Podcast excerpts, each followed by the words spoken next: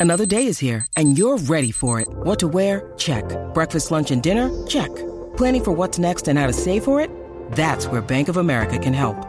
For your financial to-dos, Bank of America has experts ready to help get you closer to your goals.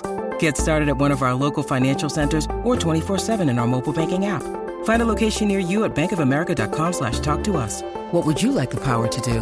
Mobile banking requires downloading the app and is only available for select devices. Message and data rates may apply. Bank of America and a member FDIC.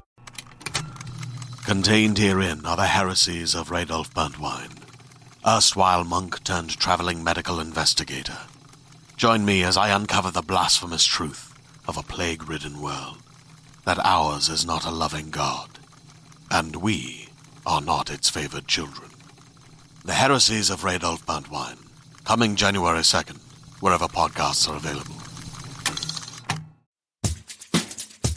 Hi, I'm Keegan. And I'm Madigan. And you're listening to Your Angry Neighborhood Feminist. This is a podcast where we explore the world through our own personal feminist perspective. Hey, hey, hey. Hey, hey, hi, hi. So, we are recording this. We're doing a double episode. So, we're recording both of our episodes before the holiday on Wednesday Yes. in order to get them out for you all. Now, November is Native American Heritage Month. Yes. And um, we, because of all the craziness of the election, I feel like we had been focusing and catering our episodes very much towards stuff that was going on with the election. But, you know, the fact that November is not only Native American Heritage Month, but it is also here in the United States the month that we celebrate Thanksgiving. Yeah. And so I wanted to ask you, Madigan, because I'm sure it's shockingly similar to my own understanding. Um, what was Thanksgiving like? Like in school, how Yeah. did they talk about Thanksgiving with you, like in elementary school? Oh my gosh, I have two really vivid Thanksgiving memories. One of them I think I've talked about on the show before. Another one was when I was in kindergarten, where we did the Thanksgiving play. I was one of the Native Americans, which I liked because I wanted to wear the colorful headdress, of course. But mm-hmm, looking back course. now, I'm like cringe. But we when were you're babies. Right. When you're little, I'm like, I want to wear the colorful, like, cool thing. And I remember being in that play. We have a, a video recording of it somewhere. Um, but then my big memory was from when I was in second grade.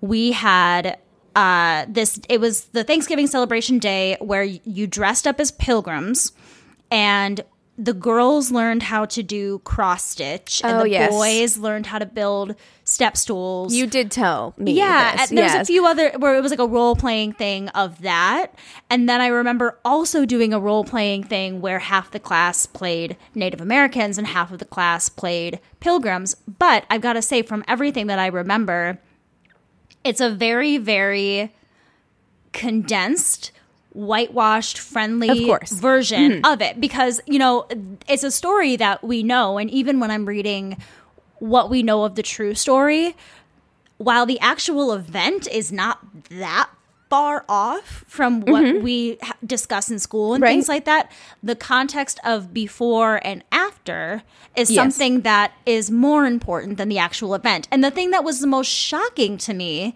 is that the party at the time was not a monumental thing to either party. It was not memorable, it was not a whatever, it was a 3-day party and that was it. It's it's us that made it a thing. Right. you know? Well, I mean, and to be honest, the thing is, when I was doing prep for this episode, so I'm going to say off the top, I got most of my information from a history.com article, and then I did watch, I, it was two hours, so I didn't watch the whole thing, but there was a PBS American Experience documentary talking about um, pilgrims, and then, so they did cover that entire period kind of before and after Yeah.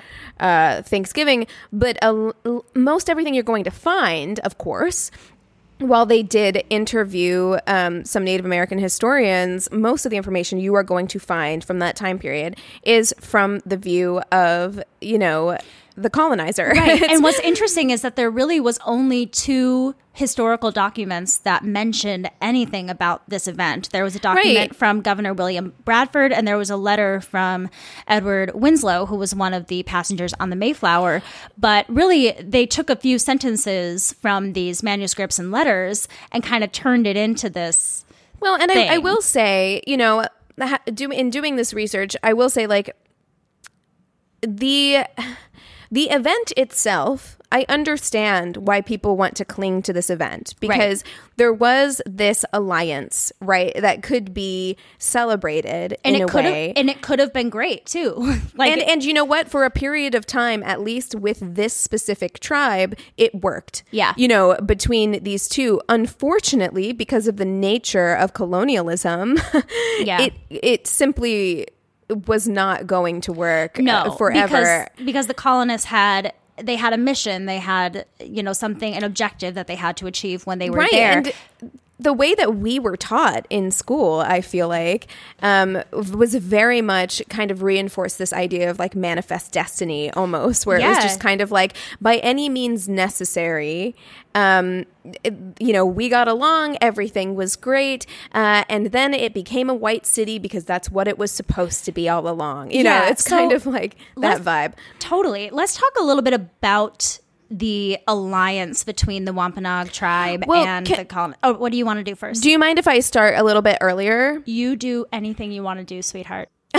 Okay, so I just wanted to set it up because I wanted to kind of give a little bit of context as far as like why this alliance was important. Yeah. Um, in the first place, because even though yes, Thanksgiving is very much framed as this kind of like mutual, isn't it wonderful that aren't we all getting along and isn't this wonderful? I do want to very much highlight that while it was a strategic move um, on behalf of the um, uh, on behalf of the Wampanoag tribe. It was it was a very strategic move. It also was life saving for the pilgrims, and Yes. like I feel like that's not highlighted enough. Well, that's So- the thing is that they they talk about a lot in you know in school. I feel like it's a lot of this white saviorism. Like the Europeans came and like showed uh, the Native Right. Americans how to be civilized and how to be like real people and things like that. They do mention, you know, I feel like in school the story of the first Thanksgiving of how the Native Americans taught the colonists how to grow crops specific to the area, things A- like Absolutely. that. I mean, that stuff is touched upon, but I feel like it's framed as a much more mutual relationship.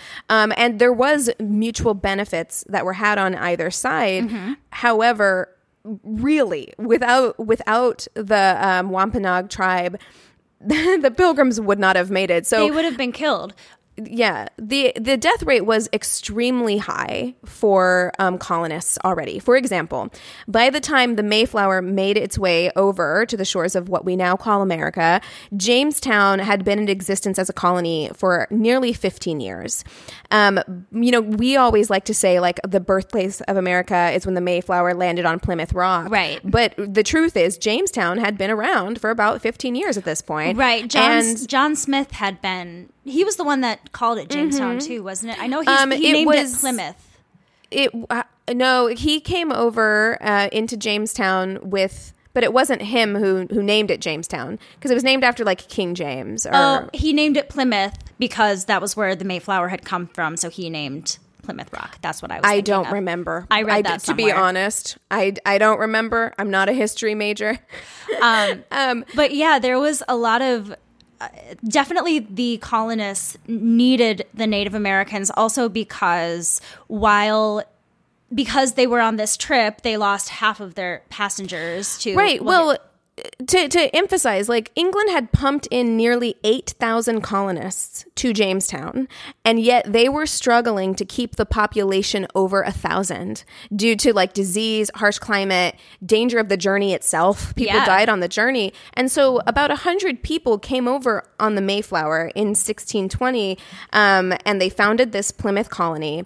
But the first winter was so rough that people were getting sick with scurvy and other diseases, and two or three people were dying every single day. The Yeah. Mayflower itself had been converted to a hospital for the sick and a hospice for the dying. So, like as you said, by the time spring rolled around, nearly half of the original 100 who came over on the Mayflower had died, and something like 78% of women who had made their way over had died. Women and children. Yeah. It was 78% of women and children had died. So it was mostly dudes.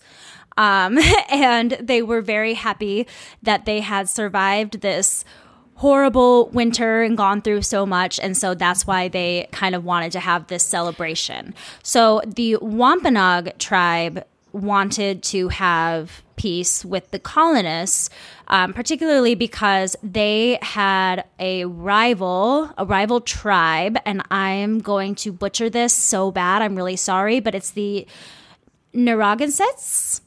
I'm gonna say that was their rival. And they the wampanoag had actually lost a lot of their population as well due to disease and illness. And they felt very vulnerable as well especially with this rival tribe coming in and raiding and trying to take over you know their land and things like that. So they saw the colonists and their their weaponry as being something that could be beneficial to them right as well. yes so they sent in um, a young man named tisquantum they sent him in You mean kind of- Squanto? hmm? It's Squanto. That's the same person. oh well i don't know that's not how they pronounced it in this documentary that I No, watched. Tisqu- no, Tisquantum is do you know you know who Squanto is, right? The Indian, the friendly Indian they call him?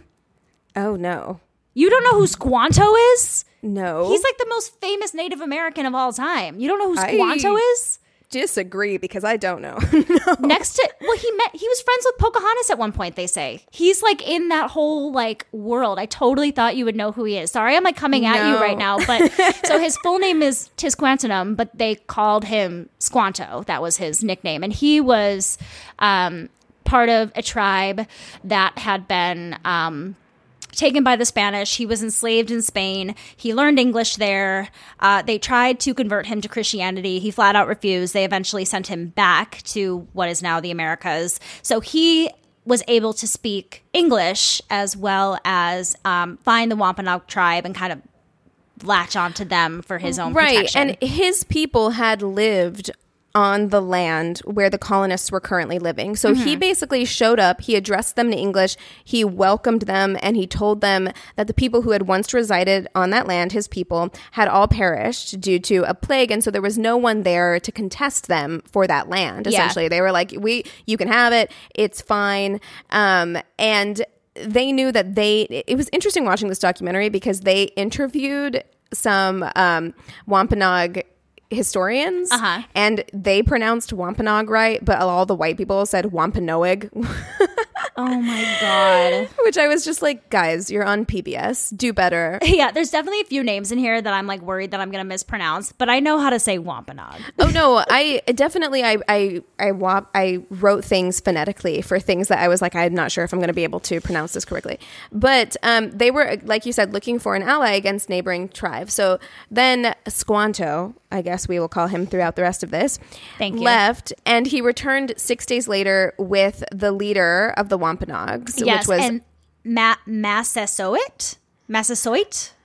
I heard them pronounce it Massoit. Massoit. That makes okay. I didn't watch anything. I just read things, so that's Right, but I mean, I could also be butchering it. If we are, sorry. Yeah, But, Massoit. so they returned with um, with him and sixty others essentially, and Squanto acted as an interpreter uh, between the Wampanoag people uh, or the Wampanoag people. Wow, see, You just did it. I know I did it. It's because I've been listening to stuff all day, and the leader of the Plymouth colony, Uh-huh. and they essentially worked out this like groundbreaking treaty, Yeah. in which they agreed that they would not do harm to one another and that they would come to each other's aid in the event of an attack. And they also agreed that Squanto would stay uh, and help them with the planting of crops. Yeah, 'cause he, knew stayed exactly With, he stayed with them for 20 months, which is pretty a long time. impressive. Yeah, so that's why I knew who Squanto was. I'm pretty sure Squanto might have actually been a character in one of the school plays that I did when I was younger. Maybe that's You're why I probably remember. right. I mean, I'm sure that it was said to me in school. I'm sure that it was. the guy. Like he was the one that taught them everything. Everything, yeah. yes. So he. That's why I knew exactly who he was. But when I was writing down Tisquantonum, the whole word, I was like, "Who's this person?" And then finally, because I had both names written down, thinking they were different people, and then one article finally clarified that for me, and I was like, "Okay, that makes sense." But yeah, he was definitely very beneficial because these two groups were very very wary of each other like because they both needed their protection from each other but they also um, didn't have any real way of having an understanding and i was doing um, some other reading that wasn't on any like major websites. I don't have my list of resources in front of me here, so I don't remember which exactly I got this from, but I had heard some stories about some of the other Native Americans that would just show up and just like have questions and want to understand. So that was kind of the uh, beginning of that relationship was having Squanto help the two parties understand each other to create some sense of peace in the area without the fear. Right. I mean, they were real allies. Yeah. So while, of course, there's there's stuff that comes later, which is very problematic. I mean, the whole situation, of course, is problematic. It's like white people coming over, being like, "This is ours." right. Well, and it's also You know- white people coming over and saying this is weird. Like they found in the letter that Edward Winslow wrote, uh, where they describe the first Thanksgiving. He also writes, "They are people without any religion or knowledge of any god, yet very trusty, quick of apprehension, ripe-witted." Just the men and women go naked, only a skin about their middles. So, you know, there is this sense of, um, you know, when hearing him discuss the fact that they are without God, you know, these were Puritans that came from England to what is now the Americas for religious freedom was kind of one of their main reasons, especially for this Winslow guy. So to automatically hear him be so judgmental of their beliefs and also for the way that they look uh, Yeah, that's is not very, surprising. Is very telling of what you know. Even though there was peace and they were allies, it still shows you know what they really thought of them. You know, I don't. Well, and they were completely foreign to one another. I mean, Yeah. that's something that I think about a lot. You know, I I don't look Mel Gibson highly problematic. Yeah. I'm not saying to to go run out and watch this if you haven't seen it. But if you've seen Apocalypto, I always think about the final scene in Apocalypto where like they're looking out and the ships are coming in, the Spanish ships are coming in, and I always think about what must that have been like because you live in your own kind of world. Bubble. It's very it's very insular. So to have this ship come in, it's unlike anything you've ever seen with people who are unlike anything you've ever seen.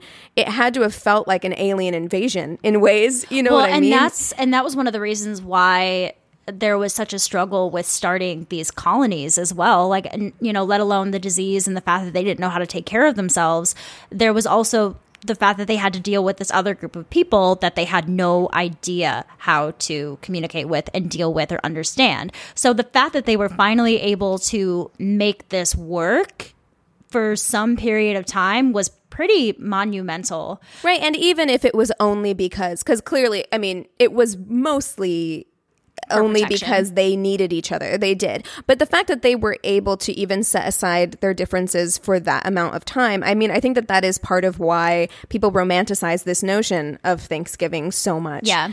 You know, and also and also because we in the United States have been able to whitewash it and paint this version of colonialist America that well and it is- makes us feel better is less bloodthirsty, right? Because we can point to this one moment, you know, and we Yeah. can say, see, it wasn't so bad, um, completely disregarding the genocide that happened both before and after. Exactly. Well, should we talk about the actual party?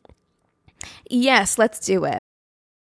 Hey there, this is Justin Bartha. I made a funny new podcast, King of the Egg Cream. It has the greatest cast in the history of podcasts with actors like Lewis Black, I'm torn by my feelings for two women. Bobby Cannavale, You can eat it, or if someone hits you, you can put it on your cut. Melanie Lynskey, I wonder what these marvelous things are that look just like boiled chicken feet. Jason Ritter, I can break things and pick locks and kill people. Michael Stuhlbarg, The whole point is to inspire people that they should make themselves better. Ari Graynor, No, don't whet its appetite. What are you, an idiot? me, Justin Bartha, That's not just any egg cream, that's a Lemke's special. and all narrated by the hilarious Richard Kind. This is the story of Harry Dalowitz and how he rose from nothing to become New York's King of the Egg Cream.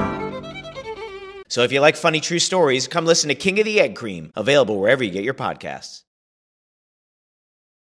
Okay, so the colonists were super psyched. Again, it's mostly it's mostly dudes. All the women and children died, so these guys are all super psyched that they they're gonna There have a- like, a, I think they said there were like 10 women. Like, Yeah. it's like, that's it. that's and then, like, that's what I have written down. It was ten women, and it was like I don't remember how many men, but it was quite a bit of so men. many bros. It yeah. was legit. Bros everywhere. And one of I read this in an article where they were like, who made all the food? There was 10 women there. Like, how did all this food get made? a lot of the men party? and and children like Yeah. i read i think i read the same article where it was just like yeah a lot there weren't that many women so it was mostly the men and children who were who were making food it was interesting to see also what they ate at the first thanksgiving Yeah, it's, um yeah, it's funny because they the whole thing with turkey, I guess, came up because in one of the documents they found it was written that they had caught a lot of turkeys that year, and that they did eat fowl, so they could have eaten a turkey, but it's Possibly. not. There's no way. and they did knowing. eat cranberries because that was new to the land. Yes. But it was more of like a um, kind of sour garnish. They weren't like there wasn't sugar or anything to like sweeten the cranberries the way that we would eat them today. you Yeah, know? it would probably just be a way to like season things. So, anyways, these frat bros are so excited that they survived the winter that they run out with their guns and start firing them in the air because that's what you do when you're super happy, right? So, Well, and they'd managed to get like a shit ton of Crops. Of, um, crops. Yeah, you know. yeah, they were super Thank you. Squanto. They got so many crops that year. Again, like I, I cannot emphasize enough how like without him and without the help of the Native Americans, We wouldn't and be that here. and that kind of like allyship that they had. There is no way that they would have prospered the way that they did, or you know, been in a place where they wanted to celebrate the harvest that year. You know. Totally, totally. So they went out and shot their guns, which really scared the Wampanoag people. So the Sachem or the chief, which is how did you say it? Me- Mesoit? How did you say it? Uh, Masoet. I think is Masoet. how they said it. And Yeah. 90 other Wampanoag people showed up to defend the place. So just picture this. There's white guys in the woods. This is what I'm imagining. Shooting woods off, shooting woods off, shooting guns off. And the Native Americans are freaking out. I would assume they're probably thinking they're under attack. So they're getting ready probably to go to war and running toward whatever this thing is. And then they realize when they show up that it's their buddies.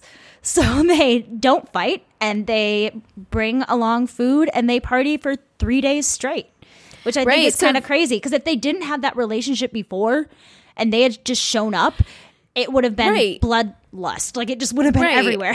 Uh, so yeah, there's no like uh, accounts differ uh, Mm-hmm. as to like how the Native Americans ended up there. you know, Yeah. there's like a couple different like accounts as like how, why they were there. But the what we do know is that once they got there, you know, there was 90 of them. They actually outnumbered the English. There Yeah. were more natives than there were English uh, at this event. But once they got there, they saw that they were having a harvest celebration. So they sent their men out into the forest and they came back with five deer. They butchered five deer to add to the feast. Mm-hmm. So, you know, as far as like, kind of relating it to modern day traditions and how like everyone kind of brings, a, Brings something, to the table yeah. right? Um, that's kind of what they did as well. They brought venison to the table. And, you know, the group also, in case you're curious, the group also probably ate fish and shellfish. Yeah. There was a lot of like lobster was abundant in the region, as well as fruits and vegetables, um, cabbage, Eel. carrots, cucumbers, leeks, lettuce, parsnips, pum- pumpkins, um, and also a lot of native plants that they had learned to cook from the Native Americans, such as Jerusalem artichokes, garlic, and cranberries, as well as walnuts and chestnuts. Yeah, and wasn't corn one of them as well, or did they Absolutely. have corn? Yeah. So yeah, that'd be kind of. I shellfish is the one that I think is kind of funny, but it makes total it? sense because Yeah. of the location that they're in, that they would have a lot of and the fish. time of year, yeah, for sure. Totally, totally. But yeah, I mean, this was like a it was like a three day rager. So they're feasting, they're playing games. You know, it's it's described that they are like they are they're playing games together. Yeah. you know, which is kind of an interesting thing to think about. Um, that they're they're having this real moment of like peace where Yeah. they're actually like able to kind of like cut loose and enjoy each other for like a second. You know what it kind of reminds me of is like when you go to a party and you don't really know that many people, but you all get drunk enough that by the end of the night you feel like you're each other's family Yeah, and you're like, like best besties. friends. Yeah. yeah, and then like after a while. You don't really care about that person anymore because you don't really know who they are or anything like that. To me, it kind of seems like it's almost like that drunken party of like, I love you, no, I love you, and then Yeah, after and you're it's just done, so happy to be alive Yeah, because like the year before everybody was dying. And like again I, we're painting a very rosy picture um, of the situation. And it's hard not to because of the information that we have. Right. It does seem like that one brief moment was like an okay moment. Yeah. But I definitely don't want to lead people astray in believing that this was just like No. and all was well the end. No, because that's it not goes at all it goes way situation. downhill. Yeah. So I actually was reading some stuff by this woman named Linda Coombs, who is a Wampanoag Indian. Who is a Wampanoag Native American woman herself, and she's also an educator. So she's done a lot of like writing and research about this stuff. And she had a really wonderful thing to say about colonialism that I think made a lot of sense. She says, For many people in this country, the word colonization often seems to slide too glibly off the tongue, and when it is used, the full aspects of its meaning are not recognized. The deeper, dark meanings of the word have been bred out of American history. However, some people still carry associated attitudes and behaviors that go unrecognized for what they actually are. So, after this happy, happy time, it obviously did not stay. So, after I'm going to say his name wrong again. Mesoit's death. Yeah, the- I think that's right. I, I it's easier for me to say the cha- the Sachem of the Wampanoag tribe. Um, passed Say that, away. Ben. We know what you mean. Yeah. Um, his son, Metacom, took Mhm. over, which I was like, Met- it sounds very futuristic, Metacom. It does. uh, who actually renamed himself Philip, and they called him King Philip. So, in 1675, the King Philip slash Metacom War began. Um, unlike it was 75, I think. 1675. what did I say? 65? Oh, I, I have 75 written down. I must have just said it wrong. Okay, thank you. well, maybe I maybe I misheard you. That's totally fine. So- because oh, sorry, go ahead. No, I was going to say, unlike his dad, Metacom was not cool with the settlers. He saw exactly what they were doing. He felt like they were being manipulated.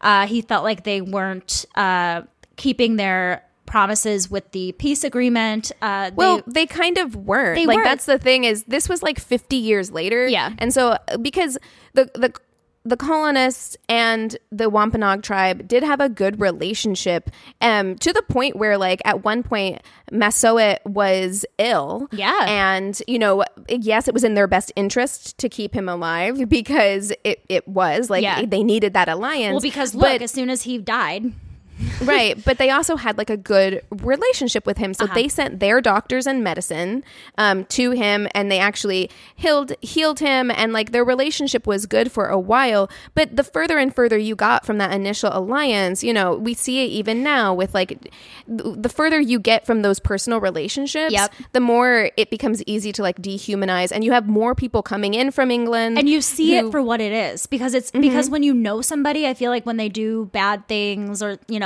you know that person. You feel like you know that they're good people. Well, so, and the colonists were getting more and more greedy. They were like getting super greedy for land. They were expanding. More people were coming, so they were trying to take over. Yeah. And so when they re, rene- they renegotiated the peace agreement in 1671, and at that point they demanded um, that the Wampanoags surrender all of their guns. Yeah.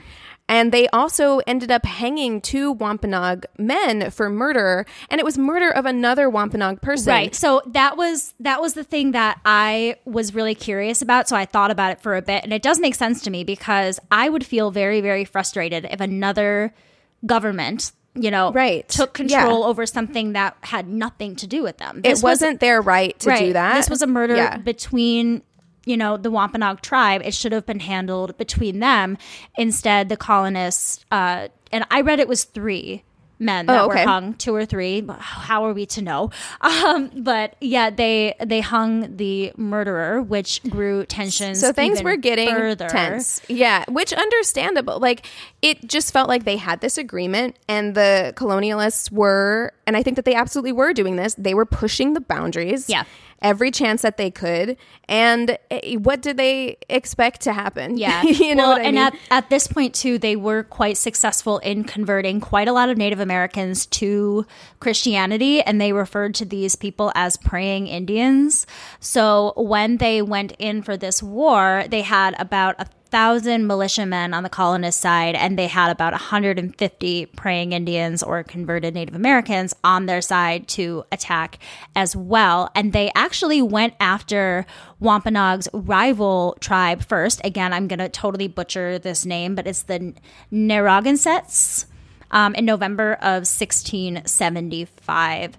And during the war, more than 1,000 colonists and 3,000 natives died, including Metacom, who was executed. And after his death, his wife and child were taken to Bermuda, where they were enslaved for the rest of their lives. And I actually read that Bermuda has a really large population of Native American people because of the mass exodus of that's very interesting. enslavement that they, you know, they sent all these people out to Bermuda. But after this war, the Narragansetts, Wampanoags, Podunks, and Nipmucks were all virtually eliminated, and the native population was Mhm. reduced by 40 to 80 percent in that area. Yeah, it's it's insane. It's wild. Now, I do want to say that like the Wampanoags um, and the other Native American tribes of that area, although Metacom was the one who staged the re- rebellion, which is Uh-huh. why it's called King Philip's War, uh, they did hold their own as far as they destroyed twelve colonial towns during this rebellion. Oh, it Um, was complete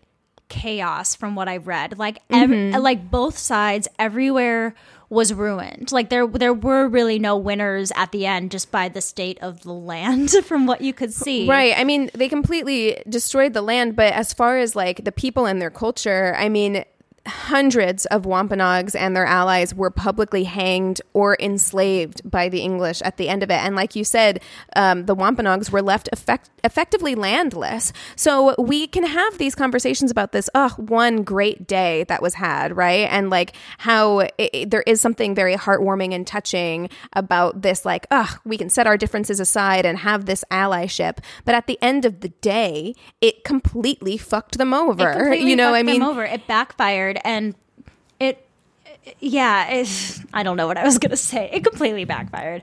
Um, I find it really interesting how Thanksgiving came to be a holiday, uh, particularly because celebrating harvests were things that were very common for Native Americans to do for a very, very long time. This was not, like I said, a new or exciting occurrence to have this kind of party. This was very normal.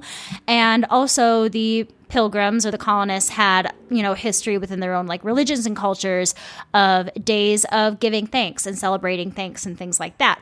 So it made sense that those two things went together. But it wasn't until Edward Winslow's letters were found that they started to kind of brew up this idea of having Thanksgiving be a national holiday. In the mid 19th century, there was a writer by the name of Alexander Young who rediscovered Winslow's letters and made it famous in his 1841 book called The Chronicles of the Pilgrim Fathers. And then there was also a magazine editor, and I didn't write this down in my notes, but I think I can remember everything. There was a magazine editor who had discovered uh, Governor William Bradford's manuscripts that had been stolen during the Revolutionary War. So she was able to get those back shortly after Alexander Young found Winslow's letters. And that was used to kind of um, push for Thanksgiving to be made a national holiday. At one point, George Washington did uh, name November 26th as a national day of thanks, but it was not an actual national holiday until 1863 when Lincoln gave his Proclamation of Thanksgiving and he named every last Thursday of November to be Thanksgiving Day. Right. So, uh, from what I saw, I watched a history.com video kind of Mhm. talking about like the progression of Thanksgiving. So, there was uh, they started doing kind of like Thanksgiving across the country, but it wasn't on uh, the same day for every state. Yeah. So different. It was very like divided. Different states kind of celebrated Thanksgiving at a different time. I do I do recall reading now that somebody had said that the people believed that it should be each individual governor deciding when the holiday should be and not have it be a national thing. That's We're so something they wanted to keep. individualistic in this in this country. Oh, yeah. it's it's bananas. But there was a woman named Sarah Hale who began a letter writing campaign to President Lincoln just before the Civil War. That's the one And who found the manuscript. yes. Sorry, I didn't yeah, mean to interrupt, exactly. but that was the woman. Okay, got it. I knew who you were talking Okay, about. Yeah. So her name her name was Sarah Hale, and she, which I think is interesting that it was a woman actually. I know. Um, she began a letter writing campaign to President Lincoln just before the Civil War, petitioning to make Thanksgiving a national holiday because she thought it was something that could unite a divided country. Yeah. Because we were on the brink of a civil war, right? And so she was like, let's just, this is something that we kind of already do as a nation. So let's unite us. Let's have one day a year where we kind of get together and, and give thanks. And that is kind of on the most basic level. That's that is, is. kind of what what Thanksgiving symbolizes for us. But the thing that sucks is that they have to then tie in this story of something that really Mm-hmm. wasn't all that monumental and has way too much of a history and backstory to possibly have it be a one day happy event. You know what Uh, I mean? It doesn't make any A- sense. Absolutely. I mean, well, I, I get madder, uh, madder. I get more and more angry the more I think about the ways in which my education was whitewashed Yeah. in favor of colonialism, right? And even again, you know, I was talking in the mini about how I'm watching The Crown. Even the way they do in address imperialism and colonialism um, and all of that stuff, but the ways in which this stuff was romanticized to me as a kid, uh, that this it, that it really wasn't that bad, completely disregarding the massive amounts of bloodshed at the expense of the Native Americans, Yeah. um, and only highlighting the good parts. While I understand that that's it's kind of like the Hallmark movie version that makes you feel good and warm and and fuzzy, and we want that. Um, to completely leave out the rest of it, I think is doing a massive disservice to an entire culture, an entire community of people. And the thing that's so frustrating to me that is the most noticeable when it comes to our relationship between you know, I don't know what to call us, but I guess regular Americans with the Native American Americans, like we all are just American people. Like we're all just one and there seems to still be this like separating and animosity between us that is that just seems like I, I what am I trying to say? I just feel like because we never really rebanded in any sort of way, the holiday just feels icky.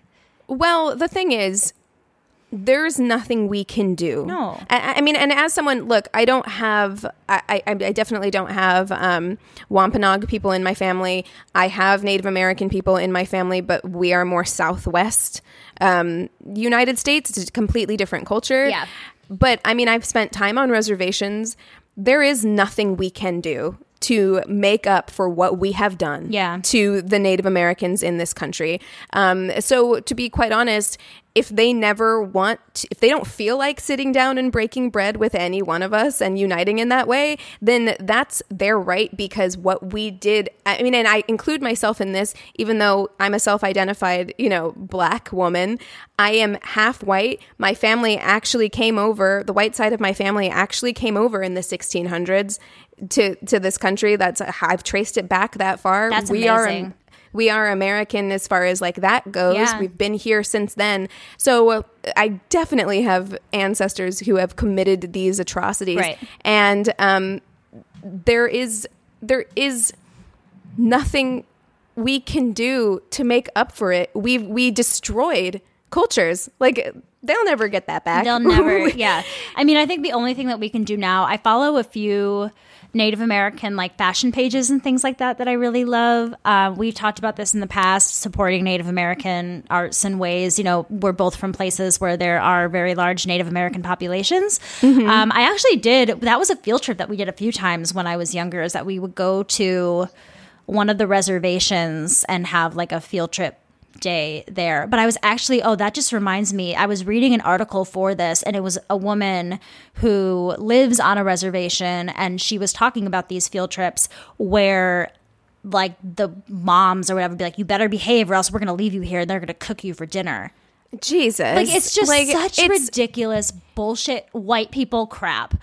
it's bullshit that it hasn't stopped and so i understand I, I, even though it's it's a struggle for me because what Thanksgiving means to me is so different from that at this point Yeah. because I think culturally we've moved away from uh, you know a lot of the origins of Thanksgiving, um, and to me it is more about giving thanks and being with the ones that I love. Yeah. Not this year, of course, but um, it, that's what it means to me. However, I don't think we can divorce the the the day with its origin. I think we have to talk about it Mhm. because I, what we have I, it fills me with a lot of shame. Yeah. like what we have done to Native American history and culture. It's very normalized too, because you know when we talk about mass genocides in more recent contexts, like uh, the first one that pops to my head, of course, is the Holocaust, and we talk about the the mass genocide and the terror and the death, and I feel like everyone, all all the white people are just kind of over it. In this country, like it's not really something that is discussed or talked Well, about in a way because of the shame. People Right. want to push it away and not think about it. Well, and because of the way it was taught to Yeah. us, it wasn't framed even like the Trail of Tears, which we've talked about on this podcast, I which was horrifying. Like the way that it was covered in school, maybe one paragraph in a textbook, you know, and it was what we've done to the Native Americans. Like it- was so gradual as well. I mean, there were of course times when it was literally mass genocide. Yeah. But it was also and is also cultural genocide that we have been committing and continue to commit. Yeah. Um, by you know forced assimilation. That's it. We committed gen- forcing people to stop speaking their language, their native language, Mhm. until those languages died out. We committed cultural genocide. Yeah, that's one like thing. on top of everything else. That's one thing that Linda Coombs, the Wampanoag woman that I did some of, uh, read some of her work. That's one thing that she talks about is that it's a slow and steady process. It isn't just this one massive event. Although you know we discussed you know one event that happened where there or a couple events where there were you know lots of people that passed away and. Uh, died for the sake of colonization, but really it is a very slow process through time of pushing people aside. You know, Right. I mean, it's easy to look at the Holocaust and say, "Oh my gosh, that's terrible," because it was six million people who died in a very short time frame Yeah. who were being deliberately wiped out. Yeah. Right. And that is it's horrifying. Yeah. Um, but what happened here in a lot of cases was a much slower process gradual over time with a lot more space to Mhm. rewrite history as to what happened Well, yeah. even i've i've had conversations with family members where they will try and justify a lot of this stuff Well, yeah. because that's how we were brought up and that's how It's, you people know, can live with themselves too. You know what I mean? But this was an interesting episode to do for me to do the research on because there is a part of you that wants to that wants to be especially i think it's also because i watched the pbs documentary and it was very focused on the pilgrims and what they went through and like that stuff is interesting um you know so there is always a part oh yes I remember what I was going to say. up. No, you didn't have to Yes. stop what you were saying. I just want to show you that I remembered what I was going to say. Well, why don't you forget Okay, well, but this is this is what I was gonna say. So the reason that our history is so whitewashed, and like this is like a dumb Madigan we know, but like the reason that we know all of this stuff is because the Native Americans did not have the same like tools of writing and storytelling that we did. Like from what I understand, their history is more verbal and storytelling through time, where the colonists were actually able to record what was going on and write things down. So we didn't have the other side of the story. And that's the thing is that I feel like the other side of the story is trying to be told very, very hard. And I feel like every Thanksgiving I see these articles where it does talk about the real first Thanksgiving and things like that and discusses the the hardships of the Native American people to this day. But I, I feel like it's because they still have to, like, they're just now trying to get their perspective into the narrative. It's going to take Well, longer because we've had again- years of the other bullshit. Yeah, I mean, and again, like as a result of genocide, like when you wipe out an entire culture, especially an entire culture that mostly has a um, oral history Yeah. that they pass down, Who lives, who dies, who tells your story, Keegan? you, yes, exactly. In the in the words of Hamilton, but you you do you lose that you lose that. That's part of why it's so devastating. Yeah. you know, is because we don't get to have the other half of it. Um, and it, it, those are the people who write the history books. That's Yeah. why it's so important. Um, and it is again what I was gonna say is like I understand that these are conversations that can be difficult to have because you want to be able to look at that one day and that alliance and say like that was such a great thing um, just have that and i feel like it's very much it mirrors kind of what we have today um, of course on a much less extreme scale but this this want especially right now to be able to reach across the aisle and have unity and have peace Uh-huh. um, but unfortunately even now even though that's something that we all want we hear joe biden talking about reaching across the aisle, aisle and having unity and having peace um, it can come at a cost Yeah. right like and so it's something that you have to think about and just be aware of you know Uh-huh. Definitely. um yeah so whatever thanksgiving means to you that's just something to to think about and i well, and I always love learning these new things. I'm not a nanny anymore, so I can't teach T all the fun things that I like to learn during the show. Um, but I love to be able to have a bit of the other side. So when, you know, maybe next year if I'm sitting around the Thanksgiving table, if any of this is brought up, I'll actually know what I'm talking about. And just having more and more people, especially people who are not Native Americans, want to tell this story and be vocal about it because, like you said, there's nothing that we can do. We did something horrible and wiped out an entire culture. But the best thing that we can do is to commemorate what happened in the best, most accurate way that we possibly can so that the next generation doesn't grow up having the same beliefs that we did. Right. You know, I would not, again, hopefully not this year. I hope we're not gathering in big groups for Thanksgiving this year. But the next time we are together sitting around the Thanksgiving table, I do hope that you take this story with you. Um, I'm not saying don't don't celebrate Thanksgiving, right? I'm not saying that. Uh, but I am saying if we are going to gather in a holiday that began this way, we should make an effort when we're sitting around the Thanksgiving table to educate the people around us about about the first Thanksgiving. Exactly. Um, you know, I think it's important, and I wanted to kind of. I, I don't know if we're closing, but I did want to kind of get this quote in before the end because it kind of wraps up or summarizes in a much smarter way um, than I could, kind of everything that we were talking about. This is um, from David Silverman, who's an author, uh, and he wrote a book called This Land is Their Land The Wampanoag Indians, Plymouth Colony, and the Troubled History of Thanksgiving. Uh, and he said, quote, the myth is that friendly Indians, unidentified by tribe, welcomed the pilgrims to America, teach them how to live in this new place, sit down to dinner with them, and then disappear. They hand off America to white people so they can create a great nation dedicated to liberty, opportunity, and Christianity for the rest of the world to profit. That's the story. It's about Native people conceding to colonialism. It's bloodless and in many ways an extension of the ideology of manifest destiny.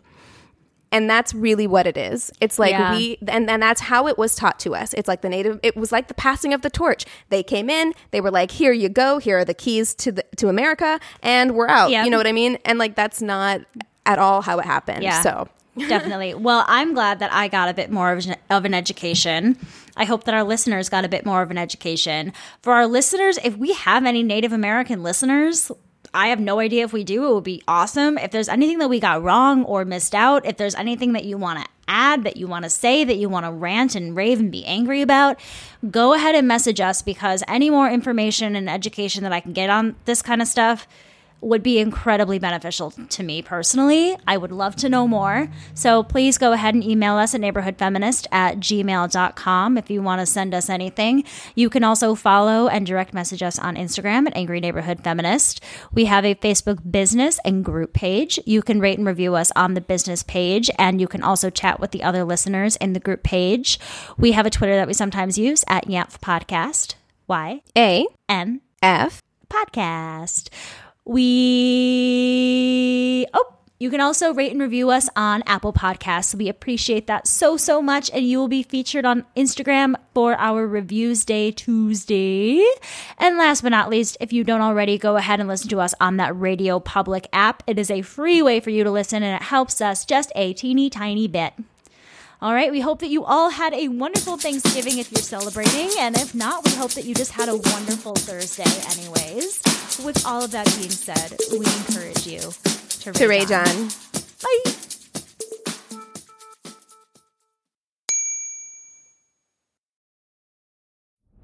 Sometimes investigative podcasts tell stories that seem almost too weird to be true. So, just how wild can a fiction podcast following that same format get? You can find out on Conference Call, a Paradiso Media production presented by Realm. Conference Call follows journalist Charlotte Dunn as she uncovers the story of two entrepreneurs, the Toad Bros. Pieced together from the hilariously cringeworthy phone calls within their company, Charlotte details the incompetence, fraud, and betrayal of this eccentric pair and their unwitting partner who was just looking for her big break in Silicon Valley. Starring Elizabeth Henstridge, Jeff Ward, Gregory Stees, and Emma Roberts, and featuring guests like Karen Gillan, Beck Bennett, Dimi Dijuibe, and many more. Conference Call blends the workplace weirdness of The Office with the cadence of a true crime podcast. Be sure to listen and subscribe to Conference Call wherever you get your podcasts or learn more at realm.fm.